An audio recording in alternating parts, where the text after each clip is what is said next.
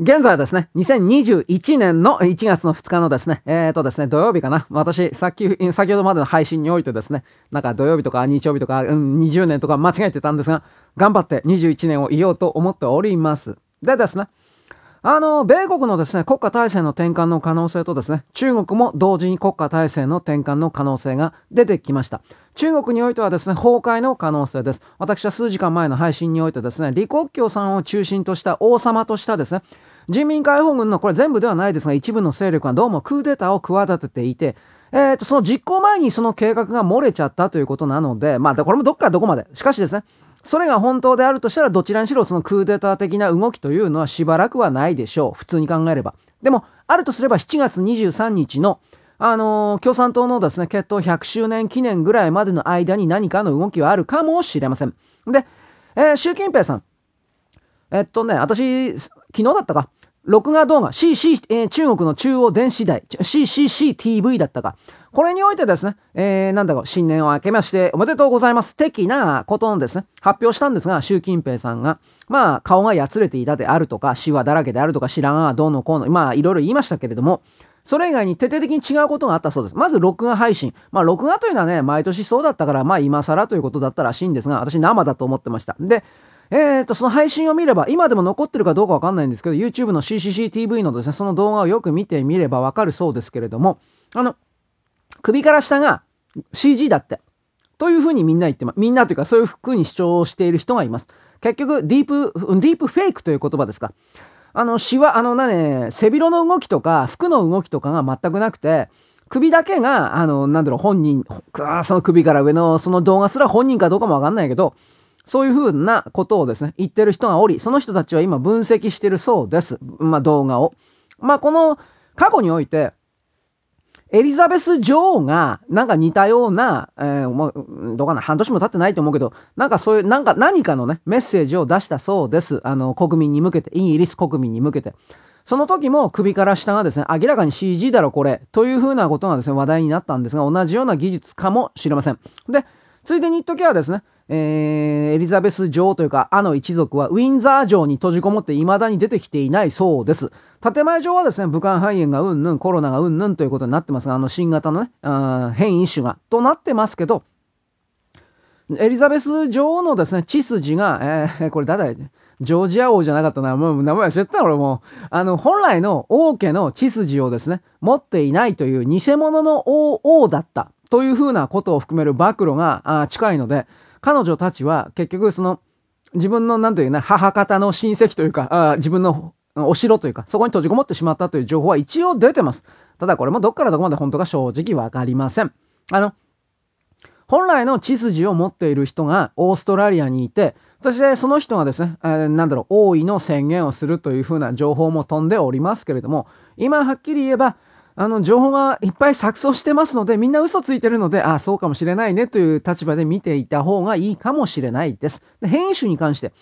英国におけるこの変異種が本当かどうかは私ちょっと何でもわからないんだけれども、えー、中国、韓国、そして、えー、米国にもなんか少し出てる。そしてブラジル。そしてさらになんかひどいのが出てきたそうです。南アフリカ。南アフリカで、えー、発生した、発生したのか持ち込まれたのかはわかりませんけれども、変異種。えー、コロナ、COVID-19 のですね、ダッシュか2ダッシュみたいな変異種においては、えー、っとね、伝染性が10倍、20倍というか、まあ、とてつもなく人に移りやすいということと、もう一つは、死亡率が高いそうです。で、英国のやつよりも、イギリスのやつよりも死亡率が高いそうです。具体的には何だったかな？あの、そのウイルスが入ってしまうと、体の中のご自身のあなたの自分の肉体の免疫機構がえー、っとね、暴走するという表現だったかな。で、その自分自身の免疫、免疫抵抗というか免疫システムが自分自身を攻撃してしまうというふうなことで死んじゃうというふうな、なんかこういう事例が出てる。でもこれ、うん、3、4日、5日前のそのね、ちらっとした公開情報なんで、まだ詳細がですね、科学的サイトなんかにおいて報告されてるわけではないので、現場の人々もそれを上げてるわけではないので、どこからどこまで本当かというのはあるかもしれません。ただ、それらが本当だったら、南アフリカで流行ってきているこの武漢肺 COVID-19 の2ダッシュ、3ダッシュみたいなやつは危険のようです。はい、次。中国。中国においてはですね、えー、っとですね、あのー、長江ですか？三峡ダム。これやっぱダメみたいです。具体的にはね、実は壊れてんじゃないかという説も言いましたね、これ。で、あのー、部分的に壊れてんだけど、これは絶対に見せないような形で CG でですね、ごまかしてんじゃないかとかいろんな説出てるんですが、確定的なことは、おそらく確定的なことは一つ出ました。あの水系はですね、上流、下流に含めて、えー、とてつもなく重金属及び、重金属及び、あのー、放射能、この汚染によってですね、生物が住めるような状態ではどうやらないようです。私は以前ですね、あの、長江のおそらく地下空間にある軍事用の原子力というか、地下空間の軍事施設に穴開いちゃって、そこからですね、長江の水がですね、まるであの、風呂の線を抜いたように、えー、逆三角形のですね、渦を巻いてですね、ぐるぐるぐるぐる回りな、なんか昔、米国の小説家でありましたね、この、うん、あの、海に開いたような大渦をですね、に逃れるような、えー、なんだっけ、樽が浮き沈みするようなその樽のですね、動きを見て、その主人公は脱出したんじゃなかったかな。もう覚えてないけど。確か米国の小説だったと思うんだが、まあ置いといて。相当昔ですよ。あの、それらの水がですね、地下軍事基地施設の中に入ることにて普通に考えれば、普通に考えれば水浸水浸しになったところで、普通に考えれば原子炉から放射能が漏れる的な壊れる的なことっていうのは想定しないんだけど、中国の場合における原子炉というのは本当に圧力核壁が、核壁が圧力核壁としてあるのか、それが水密、つまり水が漏れないようになってんのか、あの水圧かかったらぶっ壊れないのか、そういうことのですね、基準をクリアしてるとは私には思えないので、となると、ひょっとしたらなんか亀裂が入ったりしたりですね、あとあの、全部の一体、一体成形のものではないでしょうから、圧力核壁みたいなこと言っても、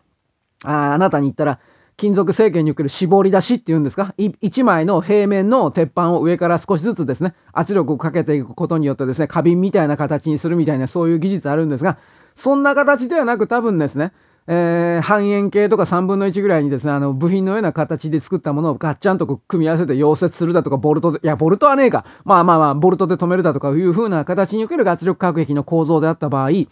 それらの強度が、いわゆる JIS とか JAS かわかんないけど、工業基準にですね、適しているような正規の部品を使っていない場合、中国これがあるんですよ。場合、まあ、ぶっ壊れる可能性あるよね、というふうなことを言います、言いました。だから、私、そのことに関して中国におけるですね、建設現場においてなんで事故がこんな多いのかということも言いました。安全基準ができてない、安全教育ができてないということもあるけれども、足場を組み立てるボルトがですね、偽物のボルトでですね、本来ならば100キロぐらいの重さ、荷重に耐えられるようなボルトで、ああ、なければいけないのに、偽物だから30キロかかったら折れちゃうだとか、そういうことで足場が崩れて人がどんどん死んでんだよみたいなこと、どんどんちょっと大げさだけど、結構事故があるんだよということを言ったと思います。だって中国人たちがそれを言うんだもん。俺の、俺のせいじゃねえよ。ネトウヨとか言うなよ、お前。知らねえよ、お前。あなたたちは同胞人のですね、いわゆる農村戸籍的な人たちが日本にやってくるような留学、あ労働奴隷としてやってくるような、あれらの人々のですね、声を聞いたことがないでしょ。あなたはですね、同じ中国人であるにもかかわらず、お父さんお母さんが共産党の関係者が偉い人なんで、それのコネを使って日本にやってきて、どうせスパイ活動もやってるだろうけれども、そういうことを含める下々の声なんか聞いたことないでしょ。どうせ、どうせ自分は上で彼らは下だと思ってるから、まともに人間交友というか、流通はない、あ、流通じゃないか、交流はないでしょ。あなた下々はですね、あなたたち共産党のですね、関係者、師弟たち、子供たちをどう思ってるか本当のことを聞いた方がいいですよ。というふうなことをちらりと言うんだけど、まあ言わねえよ。あれら農村戸籍的な人たちはそんなことをもう怖いから絶対に言わないよ。うん、そんなこと言ってたから怖いから言わない。絶対、ゾロロロロロっていう形で。で、この長江水害におけるですね、ダムぶっ壊れたよん、ボヒョンみたいな形における、中国共産党の政府被害報告というのは、建前上ですね、ちらりと、えー、これ内部報告の形なのか報道なのかわかんないけど、建前上3兆円って言ってます。建前上ですよ。建前上3兆円なんだけど、結局そんなわけがありません。考えられることは何かといえば、彼らが3兆円って言ったら0、1個から2個かけるべきです。だから300兆円はちょっと大げさかなと思うけども、30兆円は普通に考えてあるんじゃないですかね。うん。そんな3兆円のわけはねえと思います。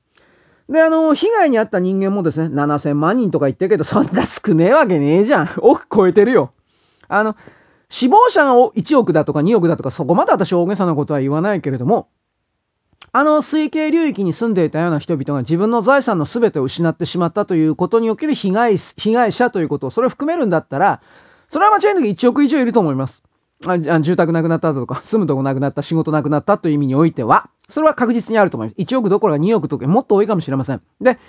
ここからなんですが、私前にも言いましたけど、の長江の三峡ダム周辺における、そして三峡ダムから下流に向けて上海の港における全ての河川の中における、えー、水、川魚を取る漁業の関係者は廃業です。廃業命令が出ました。少なくとも10年間は、えー、漁してはいけないという命令が出ました。で、ここからなんですが、ちらりと覚えておいてほしいです。おそらく魚の数がですね、今は生きてるかもしれないけれども、来年度以降ぱったりと死んでると思います。放射能が漏れたということと重金属が漏れたということが本当であるのならみんなし、みんな死んでると思います。魚は。で、あのまあ、重金属、重金属っていうのはね、あの、三峡ダム界隈におけるあそこにはですね、ドイツが出ましたね、ドイツが。ドイツのですね、資本による、いわゆるあの、軍事関係なんですよ。ほとんどが軍事関係における毒ガスであるとか、燃料であるとか、そういうもののケミカル、化学ですね、重化学工業ですね、どっかんどっかん作ってですね、私はそれが本当にね、ドイツのですね、ドイツ国内の厳しい基準に従って建てられているそのプラントであるというふうには全く思ってないので、まあ、これだけ水浸しになったら、あれらの工場群に関しても、どうせどっかから漏水、つまり、えー、水が入ったり侵入したりですね、漏れちゃったりなんかすることによって、いわゆるあの、パイプであるとか、導入管というか、まあ、いろいろあるでしょ？あの、重工業地域において、あの、曲がりくねったパイプであるとか、タンクとかあるでしょ？ああいうものってどうせですね、まともにドイツの基準なんかね、満たしてないんですよ。ドイツの連中もどうせそれをですね、分かっていて粗悪品使うんですよ。なぜならばその方が儲かるから。中国における西側企業のですね、実態というのは自自国の中でですね、例えば元手とか安全基準かけて100万円のですね、設備投資をしなくちゃいけないけれども、中国においてはそんな安全基準はないので10万円で済むんですよ。そうすると90万円儲かったみたいな。全部こんな感じで進んでおります。今は若干ですね、それを厳しくしたとか言ってますけど、厳しくしたとか言いながらその間に立つですね、中国のですね、共産党の偉い人たちは結局中抜きしちゃってポッケないないみたいな形が本当にあるので、じゃあ、それらがね、いわゆる西側世界における安全基準を満たしてる私はそんなこと全くないと疑っております。あるわけねえじゃん。もう最近の私は何から何まで疑ってると。中間というか儒教圏のですね、あれら大陸半島に住むおけるですね、人間の命なんかどうでもいいよというふうなですね、潜在意識を持っているような人々のですね、安全基準になるものはないに等しいというか、ないんだなというふうな考えであります。まあ、それはですね、えー、中国人たちなんか安全、確かアンチェイン、アンチェインって言ってた気するんだけど、アンチェインってなんかバキに出てきたなと思うけど、アンチェン、アンチェンだったかな？アンチェン、アンチェンだったか、アンチェイン、アンチェインだったか言うんだけど、初めて聞いたよ、こんな言葉。すげえこと言うからね。な、な、何言ってんの、お前。まあまあ、そんなはないんですよ。ね、なんか、ボーボー燃えてたら、ああ、火消さなくちゃいけないな。下の者に、お前行ってこい。死んだか次行け。多分こんな社会なんでしょうね。大きなところでは。もちろんそれらが表面意識の中に、表層の世界の中にですね、思いっきり出てくることはないでしょうけれども、大体そういうことを強要するような社会なんだろうなということがよくわかります。私はあなたに何度も言います。自殺を強要するような社会なんていうものはですね、あってはいけないのです。私はよくですね、理念的にこんなことはあってはいけないみたいなことを言うような人間、国、うんぬんかんぬんというのははっきりどうしようもねえ連中だなと思うんですが、自分もそんなこと言っちゃいけないんだと思ってはいますが、しかしですね、人間というのはその個人がですね、気づいて何かをなそうというふうな表現をしようという決意を持つのであれば、何らかの可能性、無限とは言わん、無限とは言わんが、ある程度の可能性がですね、与えられており、それをですね、この現象の世界における物質が固定された世界の中で実現するということが許されている存在であるということを考えた場合にですね、その人間の命をですね、その意図を持った支配層の敵のですね、意図を持った人が本当に道具としてマニュピュレーターとしてですね、使うという風な、奴隷として使うという風な、そんな考えをしてはいけないのだということだけは言います。はい。でですね、ここからなんですが、これは中国の国家体制が、うん、いろんなその水害において、我々は、あなたは、中国がこれからですね、なんだっけ、ああ、人間の住めないような環境になるということを知ってるわけです。このことの説明は、過去に何度もしました。で、そういうことにおいてですね、うん、まあ、バッターであるとか、うんぬんってあるけど、私は大きなところは天災か人災か戦争しかねえよということを言いました。何せ中国人たちが海に向かってですね、かつてのベトナム戦争の時におけるビョートピー、バータピープルのようにですね、逃げてくるわけですから、そうなるとですね、まあ、ウイルスか、普通に考えればウイルスか放射能なんですよ。天変地異的なものはドカンドカンあったところでですね、あれらの広大な、まあ人間の住む地域は少ないんですけれども、住める地域は少ないんですけど、あれらの広大な空間というか地面がですね、ドッカンドッカンとかマグマ出たりですね、火山噴火したところで中国人たちが海に向かって逃げていくなんてことはないんですよ。で、海に向かって逃げるというこの表現からすれば沿岸部、沿岸地域に住んでいるような人間が海に向かって逃げるわけです。陸上にはですね、未来がないから。だからどういうふうに考えれば陸上では、奥地では戦争が起こっており、そして沿岸部においてさっき言ったように、えー、長江の水害におけるですね、高濃度の放射能及び重化学で水も飲めない、水飲んだら死ぬみたいな。そういう状況だったらみんなそれは海に逃げるでしょう。そしておそらくは国境封鎖もなってます。武漢肺炎の新型が出たから。いろんな意味で。でもまあこれはそういう設定をですね、実現化するためには何が起こらなくてはいけないかということで逆に考えてほしいと思います。私は少なくとも中国の未来がですね、安泰であるとは今の段階では全く思っておりません。で、あの、その中国をですね、さらに、あの、なんだろう、国家体制の転換をやれというふうな外側からの力におけるですね、強制力が米国の中における中国のですね、経済関係者を含めるですね、いろんなものの流動性を切断することによって現実化成し遂げられるというふうに思っております。で、えー、っとね、だいぶもう中国人のスパイたちは追い返されたそうです。あの、10月31日まで孔子学園のうんぬんという人たちが中国に強制送還というかですね、帰国命令出たうんぬん言いましたね。カナダに逃げた人もいるそうですが。ああ、チーダー見に行っときはね、カナダでね、なんか戦争始まってるという話もちらりとあの読みました。ただそれはわかんない。戦争というかね。人民解放軍が多分カナダ軍かね、カナダの、カナダにも州兵いたと思うけど、なんかそこにドンパチ向けてですね、発砲した的な。こういうことがなんか起きてるよというふうな、米国人がツイートしてたんだけど、これははっきり言ってそんな、本当にそんなことがあれば、もっとそれらのツイートの数増えるはずなので、うん、まあ仮にあったとしてそれを目撃した人がいたとしてもですね、複数名というか小さい人数で終わってるということは、仮にドンパチあったとしても小規模なものであろうということを私はあなたに提示します。ただカナダもですね、明らかに西側の裏切り者であり、トルドを含めるその機関が共産党というかですね、真っ赤な連中だから、まあ、普通に考えれば彼らがあのままの体制のままでいるんであれば、粛清の対象だろうなということだけは言います。政治的制裁という意味ですが。で、米国はですね、今日の時点だったと思います。中国のですね、何だったかな？あの、大きな、あのー、通信会社。これに関してですね、市場上場、うん、出てけよ。というふうなことをですね、もう実行しちゃったんだったかな？中国の通信大手のですね、でっかいとこ、昨日だったと思います、確か。チャイナモバイルとですね、チャイナテレコムとですね、チャイナユニ、ユニコムか。この3つがですね、えー、っとですね、1月、うん、だから発表があっただけか。1月の7日から1月の11日までの4日間の間にですね、証券取引が完全に停止されてですね、株の売り買いができなくなって、ニューヨーク市場から、というか、米国市場から完全に廃止される。という廃止手続きに入ります。もう、もうこれ出てたら入りましたと言っていいような気もしますけどね。で、この米国に上場してる連中が香港に逃げても、その、そこでもですね、あの、なんだろう。工作資金という言い方ですが、企業にですね、お金が入らないようにするような手順もこれからやるわけです。で、あの、私はですね、今日タイトルにですね、あの、アメリカ共和国連邦のことをちらりと言いました。これが本当になるのかどうかはわかんないんだけれども、トランプ大統領が9月の時点の演説で、あの、私は、トランプは、1月1日に発行する、特に FRB 関係に関して発行する複数のものをですね、もう制定した。1月1日になったら自動的に発行するというふうなことを演説の中でちらりと言ってます。確かに言ってました。で、1月の1日、まあ、米国時間によって、今1月の1日なんですが、そんな発表的なもの今んとこありません。ないと思うけど、まあ、ちょっとチェックが甘いのかもしらんが。で、その中の中でも私はもう一つこっちの方が大事かなと思ったのは、あの、ホワイトハウスがね、あの、ホワイトハウスのホームページにおいてね、あの、2020年、21年、全国奴隷人身売買防止月間宣言というものを出しました。私、私、こっちの方が実は意味深です。それは、私昨日、数時間前に言いましたが、エプスタインが、確かジョー・エプスタインってよかったかなあの、エプスタインが実はトランプさんというか軍の育てていたスパイ工作員であり、彼らはクリントンだとかオバマたちを引っ掛けるために、あれらの小児性愛というかですね、あ小児性愛バイ、うん、アイランドをですね、経営しており、そこでですね、何もかもの証拠をです、掴んでいて、そしてですね、死んだということに偽装して、今、ちゃんと生きてるよと。で、これらに関する裁判が準備されてるよと、ウィリアム・バー司法長官とともに、バー司法長官もトランプ大統領と軍の命令によってオバマたち、ジョー・バイデンたちに接近していた連中だと、人人なんだというふうなことも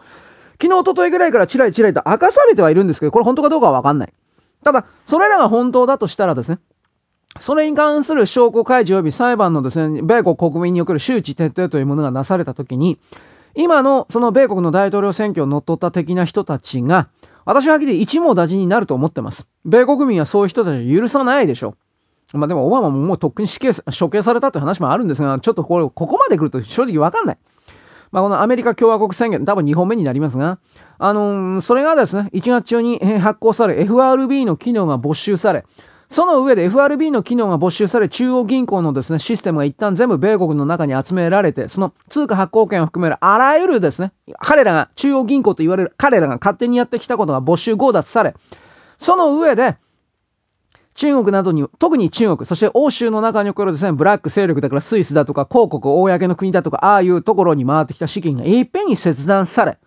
そしてですね、米国はですね、実は9月の段階でそのアメリカ共和国連邦のですね、実はもう国名変えており、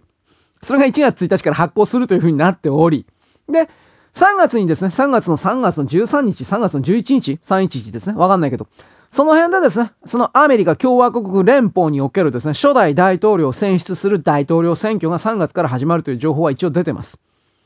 どうかな？私は最初うさんくさいと、まあ、これ前から言われてたんですよ。だから、まあ、あの JFK ジュニアの子供が出てくる初代大統領になるとかいろんなこと言われてたけど、最初はね、あるわけねえじゃん、バカじゃねえと思ったけど、なんか だんだんそれらの、本当、本当かなというふうな情報増えてるので、ちょっと判断迷ってます。あなたはとりあえずですね、1月から3月に向けてとてつもなく大きな変化というものをおそらく目撃します。ただこれ既存のメディア見てる人というのは多分絶対気づかないので、そういうことを含めてですね、あなたなりにご情報をですね、えー、なんとか見つけた方がいいんじゃないか適当なこと言ってきます。そんなわけです。よろしく。ごきげんよう。